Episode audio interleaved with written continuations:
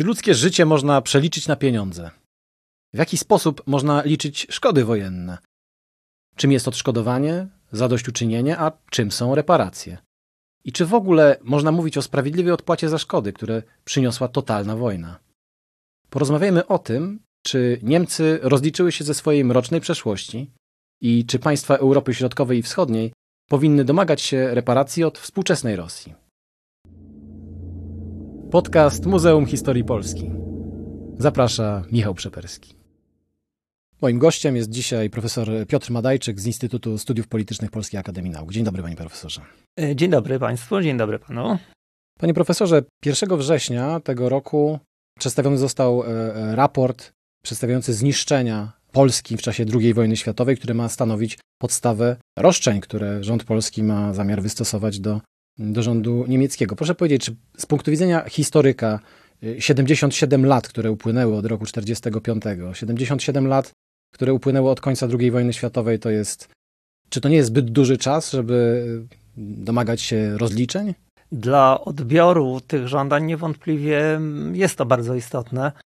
Jeżeli popatrzymy na te Niemcy z 1945 roku i na te dzisiejsze, na właściwie nie jedno, na kilka zmian generacyjnych, które się dokonało.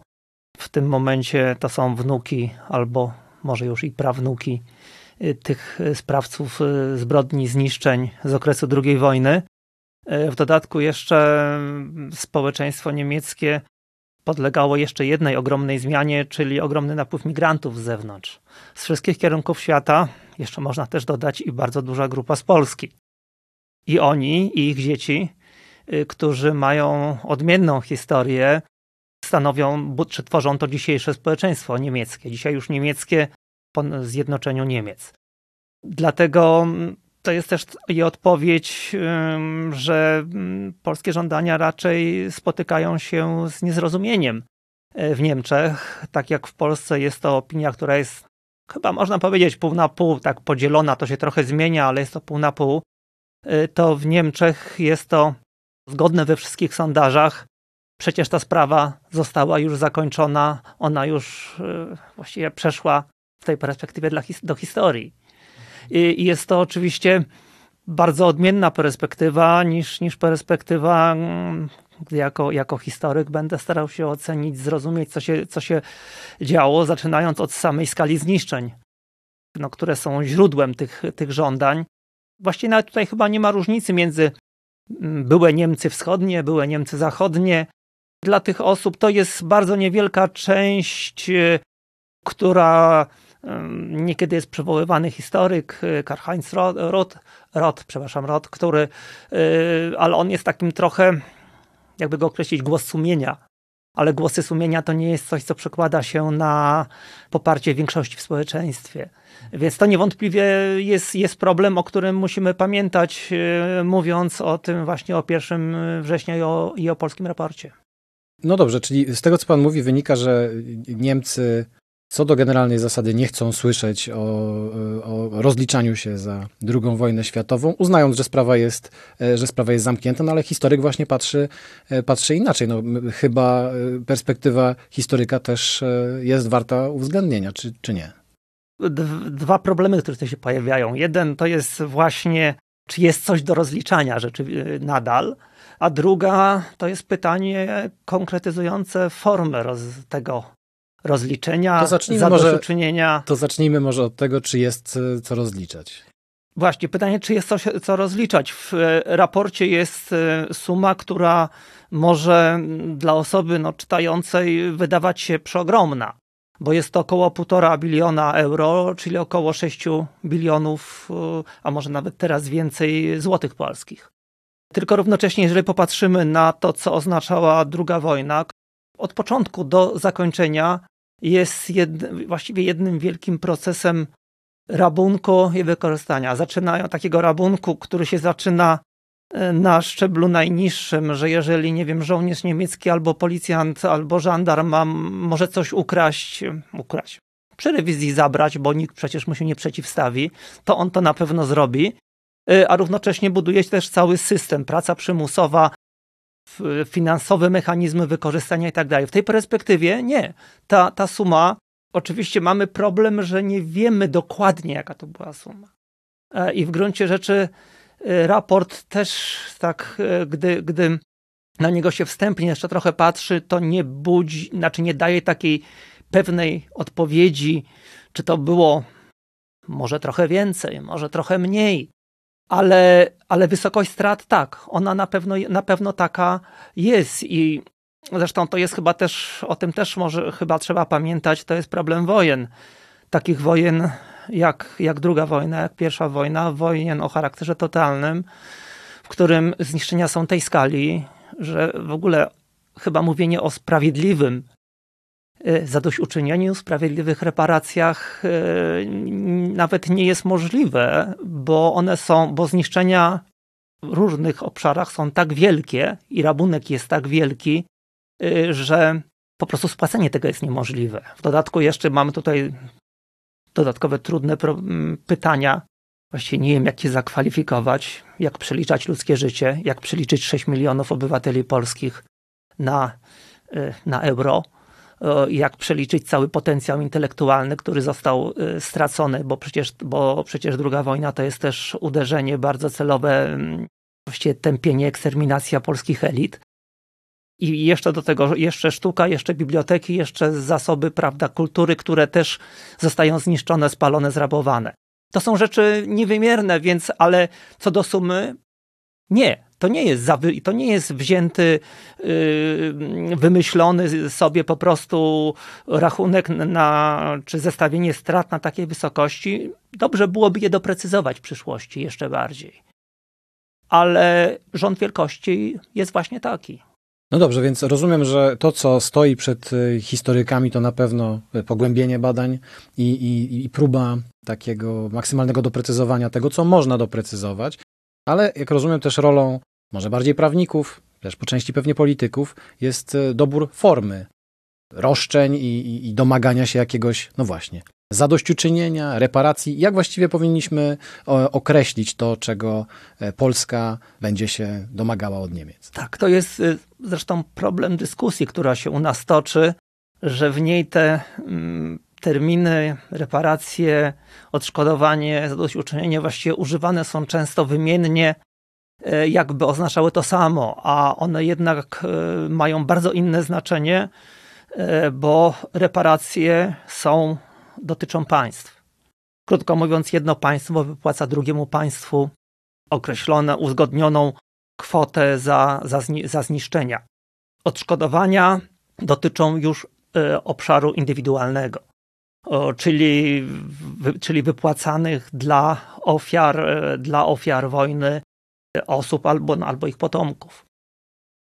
Wście zadośćuczynienie wydaje się formułą jeszcze bardziej ogólną, bo za, za zadośćuczynieniem może kryć się zarówno jedno, jak i drugie, ale być może y, jeszcze pojawi się jeszcze inny pomysł jakiegoś działania. Zadośćuczynienie nie musi być odszkodowaniem wypłacanym konkretnej osobie, może na przykład dotyczyć instytucji.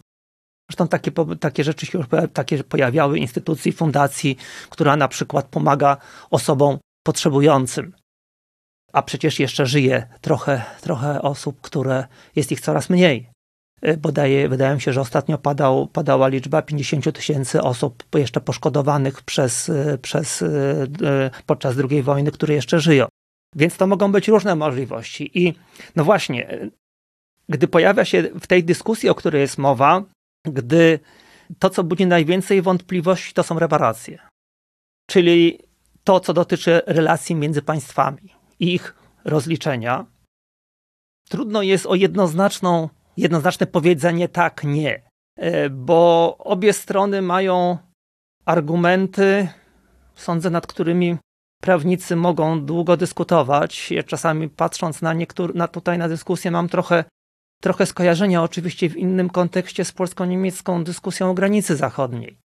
Y, gdzie każda strona rzeczywiście wskazuje pewne, pewne istniejące niedociągnięcia proceduralne, czegoś co brakowało.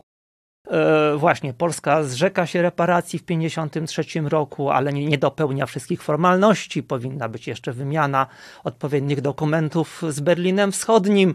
powinno być to zarejestrowane w ONZ, a jest rejestrowane dopiero w końcu lat 60. i to trochę w odmiennej formule. Więc y, to jest taki, taka sytuacja, w której y, właśnie prawnicy od prawa międzynarodowego mogą latami spierać się o to, czy, czy, y, reparacje, czy reparacje się należą, czy nie. E, ale już w polityce polskiej, już właściwie w 70 roku, gdy, gdy y, są polsko-niemieckie rozmowy, to widać, że ten, w tym kierunku, który wówczas Władysław Gomułka jeszcze wytycza, bardziej się mówi o odszkodowaniach niż o reparacjach. Odszkodowaniach, czyli odszkodowanie dla indywidualnych osób za doznane cierpienia. Od razu dodajmy, że rok 1970, bo nie musi to być dla wszystkich naszych słuchaczy jasne, to moment, kiedy Polska Rzeczpospolita Ludowa negocjuje i dochodzi do podpisania ostatecznie w grudniu 70 roku układu z Niemcami zachodnimi, który w powszechnym odbiorze w Polsce e, gwarantował funkcjonowanie, istnienie zachodniej polskiej granicy, która do tego momentu nie była przez Bonn, czyli stolicę Niemiec Zachodnich, uznawana. I, to jest istotny kontekst te, tak. tego, o czym pan mówi. Jakkolwiek w samym, e, tutaj mówimy o rozmowach związanych z, z zawarciem tego, tej umowy, e, nie tyle o uznaniu, ile o nienaruszalności granicy, ale w samym układzie nie ma o tym mowy. To jest tylko to, co jest e, przy tym, co się pojawia, co pokazuje, że po stronie polskiej nie zapomniano o tym. To będzie też i w latach 80. E, z polskiej strony się pojawiało. I wreszcie na koniec po, po stronie niemieckiej będzie ostatni argument e, zjednoczenie Niemiec 2 plus, konferencja 2 plus 4, ta, która, na której w 90 roku zatwierdzono, jakby ostatecznie ustalono zasady, na jakich odbędzie się zjednoczenie Niemiec i które traktowane jest i w Niemczech, ale nie tylko, jako ostateczne zakończenie takich prawnych rozliczeń niejasności związanych z II wojną. Bo wiadomo, nie było traktatu pokojowego zawartego po II wojnie, więc konferencja 2 plus 4 kończy te.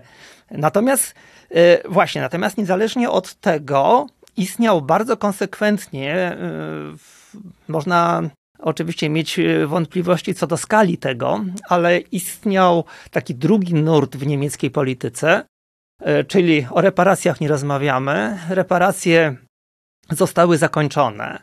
Zresztą może też jako historyk bym dodał, bo to jest trochę, bo mówimy też, że historycy zajmują się także rozliczeniami z historią, to jak one się dokonują w poszczególnych państwach.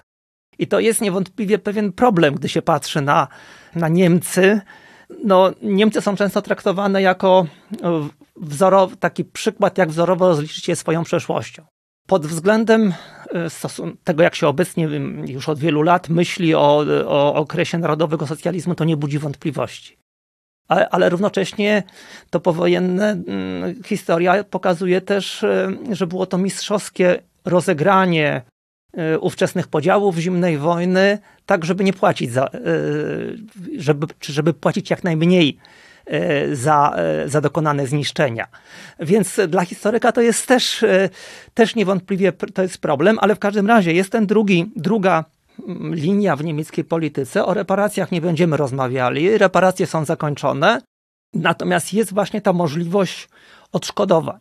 I w związku z tym to będą właściwie to będą dwa duże projekty. To będzie Fundacja Pojednanie, tam gdzie się, y, gdzie, gdzie jest pierwsza e, tura e, właśnie płatności, którą ofiary żyjące w Polsce niemieckich represji dostają, e, dostają pierwsze odszkodowanie i druga to, są, to jest ta większa, jeżeli chodzi o wysokość wypłaconych sum, czyli wypłacanie dla, robotników przymusowych gdzie ostatecznie, znaczy to nie dotyczy tylko Polski, to dotyczy przede wszystkim naszego regionu Europy w największym zakresie, e, ale e, bo szczególnie też, że rozliczenia niemiecko, Niemiec z Izraelem następowały już wcześniej.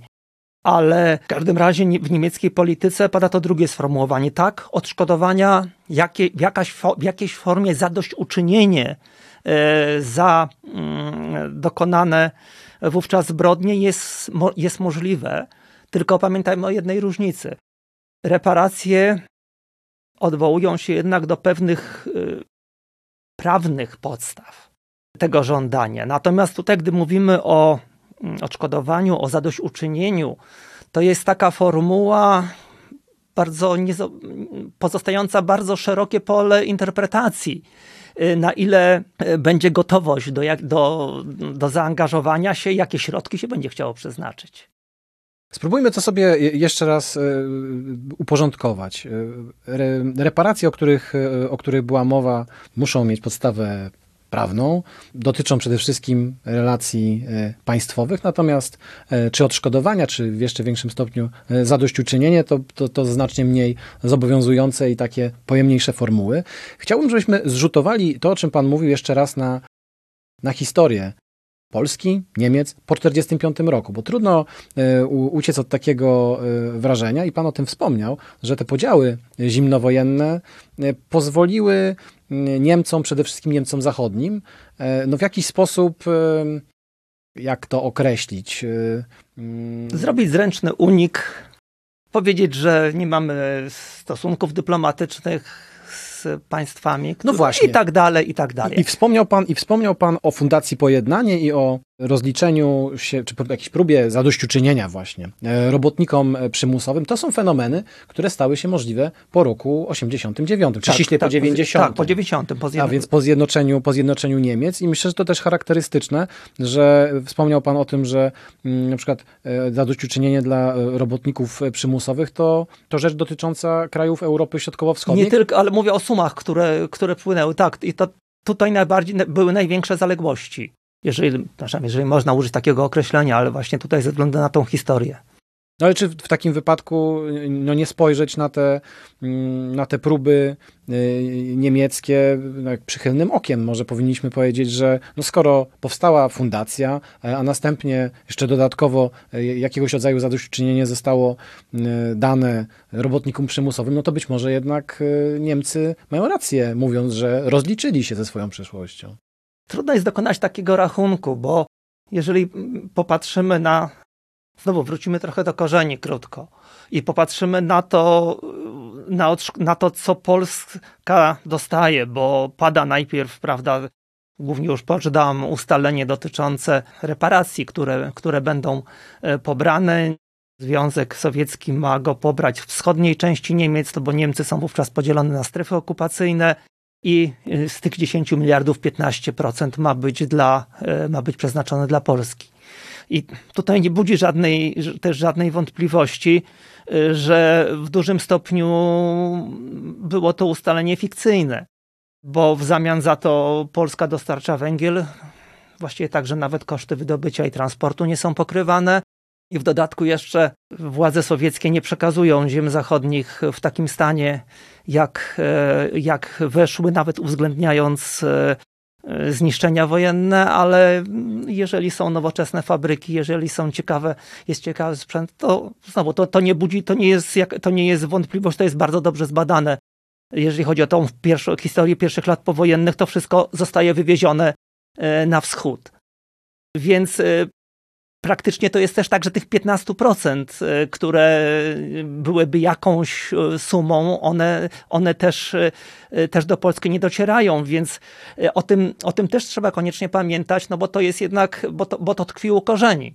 Kraj o prawie znaczy trudno jest niekiedy porównywać, czy, czy obecna Białoruś, Ukraina to były tereny wszystkie, ale Polska niewątpliwie należy do tych obszarów, które są najbardziej zniszczone przez wojnę, które w gruncie rzeczy zostaje chyba można powiedzieć, pominięte e, przy reparacjach. Więc e, jeżeli mm, chcemy zrozumieć też, e, dlaczego jednak duża część w Polsce mówi tak, nam, nam powinny się należeć, powinno się teraz należeć, żeby, żebyśmy dostali jak, jakieś odszkodowanie, jakieś zadośćuczynienie, to, to można to, to zrozumieć. Natomiast jeżeli chodzi o mm, właśnie o te, o te działania o działania niemieckie. E, nie, oczywiście należy docenić e, to, co zostało zrobione. E, to były, to były i świadczenia dla ofiar eksperymentów, już w latach od lat 60., dla ofiar eksperymentów w obozach koncentracyjnych. Mówimy przede wszystkim o Niemcach zachodnich, bo Niemcy wschodnie, przepraszam, w tym momencie będzie w cudzysłowie, są państwem zbudowanym przez antyfaszystów jak głosił Berlin Wschodni. W związku z tym, e, po tym jak w 1953 e, zostaje, zostaje zakończona ta sprawa reparacji, e, Berlin Wschodni uznawał, że nie ma o czym rozmawiać. Ale co to znaczy, że w 1953 roku sprawa reparacji została zakończona? To znaczy, mówiliśmy o tym 50, mówiliśmy o 53 roku, o polskim zrzeczeniu się, jakkolwiek ono jest znowu tutaj też nie ma żadnych wątpliwości. Jesteśmy w 53 roku jeszcze przed odwilżą 56 roku. To Moskwa podejmuje tą decyzję. Może dla wyjaśnienia kontekstu historycznego. Reparacje z, z wschodniej części Niemiec opierały się w dużym stopniu na demontażu. I tak jak zachodnie państwa robiły to w sposób dość umiarkowany i właściwie około, około mniej więcej w 1949 roku kończąc szeroko zakrojone pobieranie reparacji, to Związek Radziecki robił to w znacznie większym zakresie. E, w na, w na tyle dużym zakresie, że te Niemcy wschodnie po prostu były zdestabilizowane pod względem społecznym i politycznym. W związku z tym, gdy y, pojawiła się decyzja, ok, musimy, to musimy Niemcy wschodnie ustabilizować, w tym momencie rezygnujemy z dalszego pobierania, rezygnacji, y, pobierania reparacji. E, I to jest decyzja, która zostaje podjęta w Moskwie i która zostaje przekazana do Warszawy. Moskwa zawiesza, Warszawa idzie krok dalej, kończy pojawienie reparacji. Y, więc to jest właśnie to jest ten, ten bardzo ważny argument, który pojawia z kolei, no właśnie, po polskiej stronie często usłyszymy inne stwierdzenie, no bazujące na tym, o czym przed chwilą powiedziałem, że jest to, że jest to po prostu polecenie, które przyszło z Moskwy. Ale było tak. No nie, oczywiście, że, oczywiście, że było tak, tylko mm, znowu, żeby poka pokazując tą dyskusję, która, która się toczy, z drugiej strony znowu pada z przeciwnej strony inny argument. Tak, oczywiście Polska nie jest, zresztą nie jest wyjątkiem, ale w sowieckiej strefie wpływów nie jest państwem suwerennym, ale jeżeli państwo zawarło przeróżne umowy od członkostwa w ONZ zaczynając, to nie znaczy, że skoro było niesuwerenne, e, to że te umowy są nieważne. To jest właśnie ta prawna, prawna nie wiem jak to określić, przepychanka, o, o której mówimy, bo każda ze stron może znaleźć taki argument, który będzie, będzie mówił, że to jest, że to my mamy, że nasza interpretacja od tej prawnej strony jest, e, jest właściwa, prawidłowa. Tylko wydaje się, że też powinno, znaczy co prawda pytanie, czy to jest zadanie, zadanie dla historyka, ale historyk jednak wie, że dyskusje o historii zarówno mogą być y, ułatwiającym wzajemne relacje rozliczeniem z tą historią, jak i mogą y, wzmacniać resentymenty i budzić emocje, które, no, których raczej byśmy w Unii Europejskiej już myślą bardziej, bardziej myśleli o współpracy y, niż, niż o właśnie budzeniu tych, tych emocji z przeszłości. I stąd jest też obawa, czy taka eskalacja wzajemnych e, argumentów, kontrargumentów e, od, te, od tej strony nie, nie, nie, nie będzie kontraproduktywna. Zresztą można też popatrzeć tylko krótko, no, no właśnie, jeżeli przypomnimy dyskusję o granicy zachodniej, to one rzeczywiście ogromnie oddziaływały silnie e, emocjonalnie. Mowa o po, zachodniej granicy o zachod Polskiej Rzeczypospolitej Tak, zachodniej granicy polskiej, którą, tak, takiej dziwnej granicy, no bo mówimy o granicy polsko-niemieckiej, ale oczywiście wtedy to jest granica z Niemcami wschodnimi, od których bardzo chcielibyśmy, żeby uznali je, ale nie Niemcy wschodnie, tylko Niemcy zachodnie. Ponieważ tam też, no właśnie, nie było traktatu pokojowego. Ostatecznie, rzeczywiście, ostatecznie sprawy terytorialne zamyka traktat 2 plus 4, e, czyli rok 90, no to dyskusja, poczucie zagrożenia, poczucie niepewności, wiadomo, że one w relacjach między państwami nie są E, nie oddziałują, nie oddziałują dobrze. I stąd raczej jest, byłby postulat, doceniając to, co Niemcy zrobiły, no bo mówiliśmy właśnie o tych, o tych pewnych, o tych odszkodowaniach, które w pewnym przynajmniej zakresie były, ale patrząc na niemiecką politykę, mam często, mam często wrażenie, że jest umiejętność wręcz bardzo dobrego odwoływania się do formuł prawnych, połączona z nieumiejętnością podejmowania nawet pewnych symbolicznych gestów E, właśnie, bo, bo dyskutowano o tym, dobrze, może stwórzmy, zresztą co ciekawe, to nie były tylko polskie propozycje. To nie jest tak, że ze strony polskiej mówiono, a może, e, może Niemcy byście zrobili coś. Także na przykład pełnomocnik mm, w nie, rządu niemieckiego do spraw właśnie kontaktów polsko-niemieckich sam mówił, że może, może by utworzyć jakąś e, fundację, która w większym zakresie pomoże jeszcze żyjącym ofiarom, tych, o których w pewnym momencie mówiliśmy. Czyli wykonajmy pewne symboliczne, ge symboliczne gesty. Wiadomo, że nie, e, że półtora biliona nie zapłacimy, ale wykonajmy pewne symboliczne gesty, bo symbolika jest często potrzebna. Ona pomaga sobie poradzić z tą przeszłością. I strona niemiecka ma, ma często problem z takimi właśnie gestami, które pomogłyby e, trochę, trochę poradzić sobie z tymi historycznymi zaszłościami.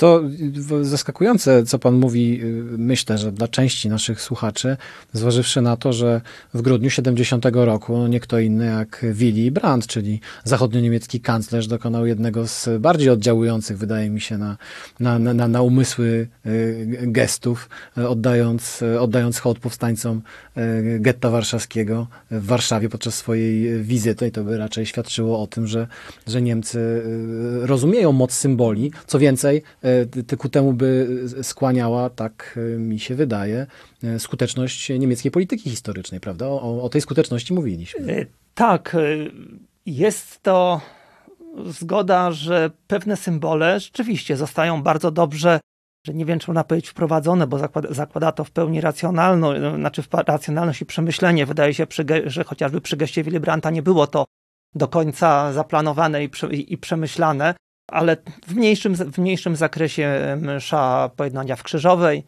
e, która, która gdzie też się z mniejszym sukcesem, ale też się próbuje wprowadzić do jednak do obiegu tą mm, właśnie odmienne odmienne spojrzenie dystansujące się od wcześniejszych wrogości. Czym msza pojednania to y, przypomnijmy, jest wydarzenie. Czyli Kol Mazowiecki y, spotykają się, no właściwie y, spotykają się w, Krzy, w Krzyżowej, w miejscu, w którym obecnie istnieje centrum, że nie pamiętam w tym momencie pełnej nazwy, ale centrum, które jest głównie nastawione na wymianę młodzieży, na, na kontakty polsko, polsko-niemieckie, e, a gdzie wcześniej znajdował się, było takie właściwie jednej z, jednej z chyba głównej grup niewielkiego oporu w Niemczech. Anty, e, anty tak, a, tak e, w Niemczech, w Niemczech mówimy o Niemczech hitlerowskich tak. oczywiście, mhm. czyli i o ówczes, ówczesnym właśnie kręgu skrzyżowej, więc zgoda, że nie jest to tak, że nie ma zupełnie symboliki, ale no właśnie tutaj chociażby yy, no pada, padała ta, padały te propozycje, z, zróbmy coś w tym obszarze pomocy. Może, może zresztą nie, inni mówili, może niech yy, Niemcy zaangażują się w któryś z projektów odbudowy jakiegoś, jakiegoś zabytku. Może, niech, może niech stworzą fundację która pomoże e, odnajdywać i pozyskiwać e, przedmioty kultury, które zostały nie tyle zniszczone, zrabowane, rozproszone e, w wyniku wojny. I nigdy nie oddane Polsce. I nigdy nie, oczywiście tak. I gdzieś, gdzieś są i oczywiście znalezienie ich nie jest łatwe, a niekiedy wymaga też zainwestowania pewnych, pewnych środków. Więc takie, takie pomysły były i jednak w tym, obszar, w tym obszarze E, zazwyczaj właśnie padało to stwierdzenie, sprawa reparacji jest zakończona. Warto dodać jeszcze jedną perspektywę, która też przy naszych polskich dyskusjach niekiedy ucieka, e, o której się zapomina, e, bo my mówimy o polsko-niemieckich reparacjach. Ale jeżeli mówimy o polsko-niemieckich reparacjach, to jest rzeczą oczywistą. Znaczy, znany jest, są także żądania greckie, ale jest rzeczą oczywistą chyba, że gdyby się pojawiły, y, że poja gdyby się pojawiły jakaś ich forma, to będzie natychmiast y, Białoruś, Ukraina, Rosja i zapewne jeszcze inne niektóre kraje, które powiedzą zaraz, jeżeli tam wypłaciliście, to znaczy, że nam też się należy. Przypominam o tym e, nie dlatego, by jakby odciążyć ten, e, to, o czym mówimy, tylko, tylko to, co, co powoduje, że, że problem jest jeszcze trudniejszy, że on jest jakby częścią takiej znacznie większej sieci. Panie profesorze, nie mogę nie zadać jeszcze jednego pytania, a mianowicie Wiele mówiliśmy tutaj o e, działaniach niemieckich, siłą rzeczy oczywiście, o relacjach polsko-niemieckich, ale co chwilę wracał nam tutaj wielki brat. Wracał Związek Sowiecki, który no, zdominował Polskę na, na drugą połowę XX, XX wieku. Czy to trochę nie jest tak, że pewną, nie taką małą wcale część e, żali czy, czy, czy naszych roszczeń powinniśmy skierować nie do Berlina, ale do Moskwy? Tak, e, wydaje mi się, że znaczy jest za tym pewna racjonalność, bo jaka będzie odpowiedź Moskwy, to wiadomo, zresztą na pewno zostałoby natychmiast także przypomnie, powiedziane, dobrze, ale przecież to są groby naszych, naszych żołnierzy, którzy uratowali was, was przed wymordowaniem. Z drugiej strony to Związek Sowiecki jest tym, który anektuje polskie ziemie wschodnie. I Związek Sowiecki jest, jest jeszcze więcej, bo nie tylko je anektuje, ale także to są ogromne represje. To są, to są, prawda, mówiliśmy o ofiarach niemieckiej polityki, ale przecież jeżeli będziemy mówili o, o deportacjach, o obozach, także, o, także o tych, którzy, którzy zginęli, zostali zamordowani, w skali innej, bo to jednak nie jest, nie jest porównywalne, jeżeli, jeżeli chodzi o eksterminację, ale oczywiście Rosja, Rosja jest częścią tej, tej, układan, tej układanki, o, o której, którą odtwarzamy tutaj. Tylko, no właśnie, wiemy, wiemy yy, że, że, tam się nic nie, że tam się nic nie osiągnie, a równocześnie ja też mam wrażenie, trochę jako, jako, jednak jako historyk, że te żądania byłyby uprawnione, bo wracając do tego bardzo ważnego argumentu, myśmy, myśmy was uratowali przed, yy, przed eksterminacją, tylko uratowaliśmy was nie po to, żeby dać wam wolność, ale uratowaliśmy was po to, żeby włączyć was, nas, was do swojej strefy wpływów, żeby mm, stworzyć y, system oparty na represji, również na sowieckich y, niedoradcach. To się nazywało doradcy, ale to byli nadzorcy sowieccy, którzy mówili, co należy robić. Mówiliśmy o tym telefonie z Moskwy, prawda, który jeżeli przychodzi polecenie z Moskwy, to o tym się nie dyskutuje. Więc stworzony został system, który przez pierwsze 10 lat był, co prawda w niej nieporównywalnie z, z, z okupacją nazisterską, ale był systemem opartym na terrorze, na represji, na mordowaniu przeciwników politycznych.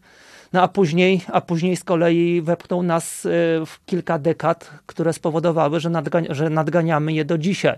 Dlatego wydaje mi się, że ten, że ten argument, y, argument o Rosji, rosyjski, o ofiarach poniesionych y, staje się w takim układzie bardzo wątpliwy, ale Zresztą ja to widzę, sądzę, że to jest też zadanie dla mm, Instytutu imienia Nekarskiego, który powinien postarać się dokładniej policzyć te straty, nie tylko, nie, nie tylko związane z okupacją niemiecką, ale także i z okupacją sowiecką, a o których, o których wiemy znacznie mniej. To powoduje też, że ta, mm, że, ta, że ta dyskusja jest często bardzo ogólnikowa, no bo tam też wie, wie, pozostaną niewiadome, ale jednak sądzę, że można to doprecyzować. I to jest bardzo ważne. I to trochę się pojawiło na koniec, ale to jest ogromnie ważne zadanie, które bym widział przed, przed tym instytutem. E, historia, polityka, e, nasza, nasza współczesność są ze sobą bardzo ściśle splecione. Pamięć historyczna ma być może znacznie większe znaczenie niż się na pierwszy rzut oka mogłoby wydawać. O tym miałem przyjemność rozmawiać z profesorem Piotrem Madajczykiem z Instytutu Studiów Politycznych Polskiej Akademii Nauk. Bardzo dziękuję. Dziękuję bardzo. Podcastów Muzeum Historii Polski wysłuchasz na YouTube, Spotify, Google Podcast, w Audiotece, a także na innych platformach podcastowych. Chcesz być na bieżąco? Subskrybuj kanał Muzeum Historii Polski.